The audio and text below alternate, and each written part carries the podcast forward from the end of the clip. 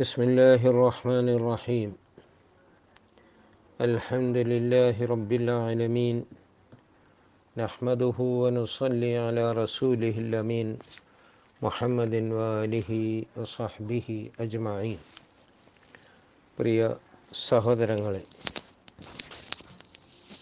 സൂറത്തുൽ മുൽക്ക് എന്ന അധ്യായമാണ് നാം പഠിക്കാൻ തുടങ്ങുന്നത് ഈ പഠനത്തിൽ പാരായണം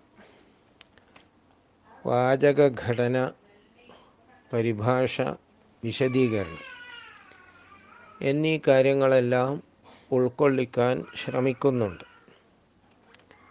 പാരായണ നിയമങ്ങൾ പഠിപ്പിക്കുവാനുള്ള ഒരു ക്ലാസ് ഇതിൽ ഉദ്ദേശിച്ചിട്ടില്ല. അങ്ങനെ ഒരാവശ്യമുണ്ടെങ്കിൽ അത് പിന്നീട് നമുക്ക് പരിഗണിക്കാവുന്നതാണ്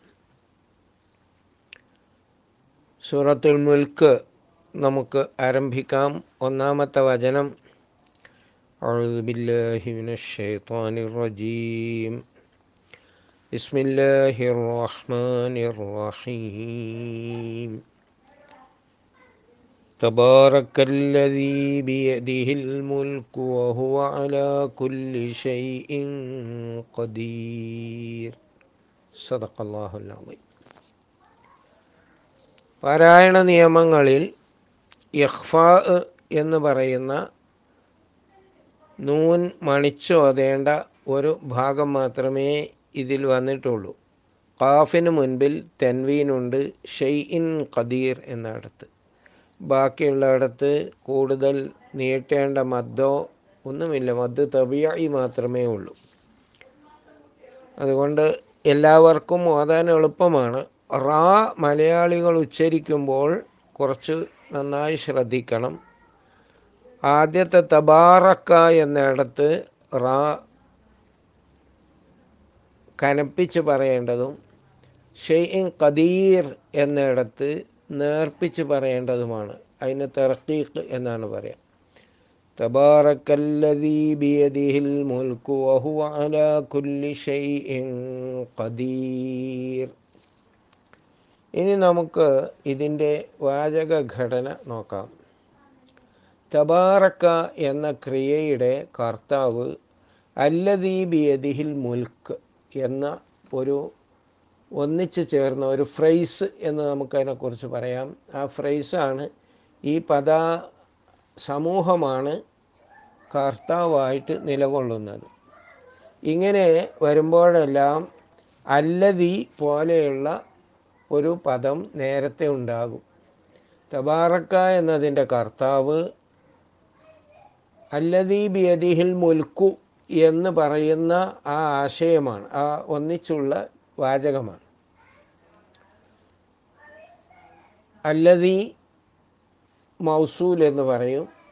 അത് നമുക്ക് ഒരു വിശേഷണം വാചകത്തിൽ കൊള്ളിക്കാൻ എപ്പോഴും ഉപയോഗിക്കുന്നതാണ്. ഖുർആാനിൽ ധാരാളമായി നമുക്ക് അല്ലതി എന്ന് കാണാം. ഈ അധ്യായത്തിൽ തന്നെ അടുത്ത വചനം ആരംഭിക്കുന്നത് അല്ലതി എന്നാണ്. തബാറക്കല്ലതി ബി യദിഹി ബി യദിഹി എന്ന് പറയുമ്പോൾ അവന്റെ കയ്യിലാകുന്നു എന്നാണ് നേർക്കുനേരെ അർത്ഥം. ബി യതിഹി.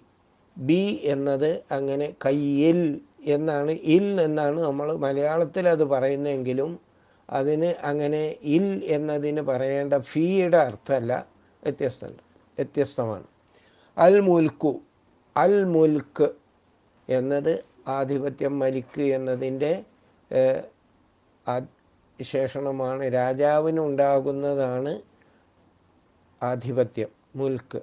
അപ്പോൾ അൽ മുൽക്കു ബി അദിഹിൽ മുൽക്കു എന്നത് ഒരു വാചകമാണ്. അവന്റെ കയ്യിലാണ് ആധിപത്യം.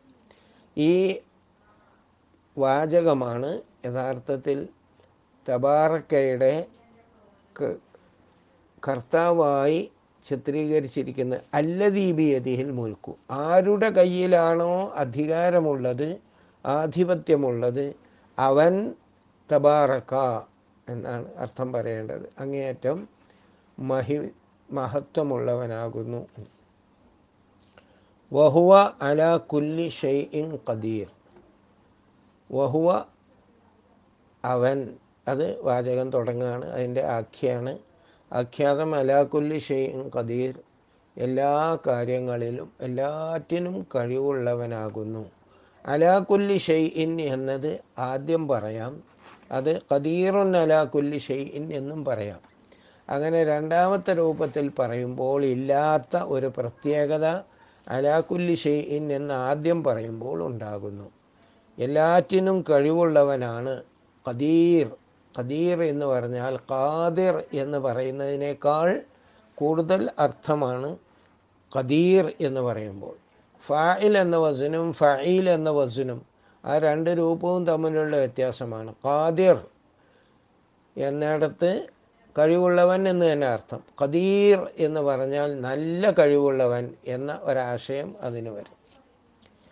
ഇനി ഇതിന്റെ പൊതുവിലുള്ള അർത്ഥം നമ്മൾ വാചകഘടന പറയുമ്പോൾ തന്നെ പറയുകയാണ്. ഇനി ഇതിന്റെ ചില പ്രധാന വിശദീകരണങ്ങളിലേക്ക് നമുക്ക് പോകാം. ഈ സൂറത്ത് ആരംഭിക്കുന്നത് തബാറക്ക എന്ന് പറഞ്ഞുകൊണ്ടാണ്. അള്ളാഹു സുബാനഹുവ താലായുടെ മാഹാത്മ്യം പൊക്കി പറയുന്ന ഒരു പ്രയോഗമാണത്. തബാറക്ക മറ്റധ്യായങ്ങളിലും നമുക്ക് കാണാൻ സാധിക്കും. തബാറക്കസ്മു റബ്ബിക്ക എന്ന് പറഞ്ഞിട്ടുണ്ട്. അള്ളാഹുവിന്റെ നാമം മഹത്വമുള്ളതാണ് എന്നാണ് അതിന്റെ അർത്ഥം. ബറക്ക എന്ന് പറഞ്ഞാൽ അനുഗ്രഹം. വളർന്നുകൊണ്ടിരിക്കുന്ന വികസിച്ചു കൊണ്ടിരിക്കുന്ന അനുഗ്രഹത്തിനാണ് ബറക്ക എന്ന് പറയുക. ഞാമത്ത് എന്ന് പറയുമ്പോൾ കിട്ടാത്ത ഒരർത്ഥം അതുകൊണ്ട് ബറക്ക എന്നതിലുണ്ട്. ഈ ബറക്ക എന്നതിൽ നിന്ന് ഉണ്ടായ തഫാഅല വസിനാണ് തഫാഅല രൂപത്തിലുള്ളതാണ് തബാറക്ക. ബറക്കത്ത് ഉള്ളവനായി എന്ന്. ആ ബറക്കത്തുള്ളവനാവുക എന്നത് ഒരു വലിയ മഹിമയായി നമ്മൾ കണക്കാക്കണം. അത് അള്ളാഹുവിനെ കുറിച്ച് പറയുമ്പോൾ മാത്രമേ അത്രയും ശരിയാവുകയുള്ളൂ. നമ്മൾ ബാറക്ക അനുഗ്രഹിച്ചു ബറക്കത്തിന് വേണ്ടിയിട്ട് പ്രാർത്ഥിച്ചു എന്ന് പറയും മറ്റുള്ളവരെ കുറിച്ച്. ബാറക്ക് അള്ളാഹു ഫീഖ് എന്ന് പറയുന്നത് പോലെ നിനക്ക് അനുഗ്രഹം ഉണ്ടാകട്ടെ എന്നാൽ അള്ളാഹുവിനെ കുറിച്ച് പറയുമ്പോൾ എല്ലാ മാഹാത്മ്യവും നിറഞ്ഞു നിൽക്കുന്നവനാണ് അള്ളാഹു എന്നാണ് ആ പ്രയോഗത്തിന്റെ അർത്ഥം. ഇവിടെ മാഹാത്മ്യം നിറഞ്ഞു നിൽക്കാനുള്ള പശ്ചാത്തലമായി പറയുന്നത് അവന്റെ കയ്യിലാണ് ആധിപത്യം എന്ന വിഷയമാണ്. ആധിപത്യം ആരുടെ കയ്യിലാണോ ആ ശക്തിയാണ് എല്ലാം നിയന്ത്രിച്ചു കൊണ്ടിരിക്കുന്നത്. എല്ലാം നിയന്ത്രിക്കുവാനുള്ള കഴിവും ആ ശക്തി കൊണ്ട് വഹുവ അല കുല്ലി കദീർ അവൻ എല്ലാറ്റിനും കഴിവുള്ളവനാകുന്നു.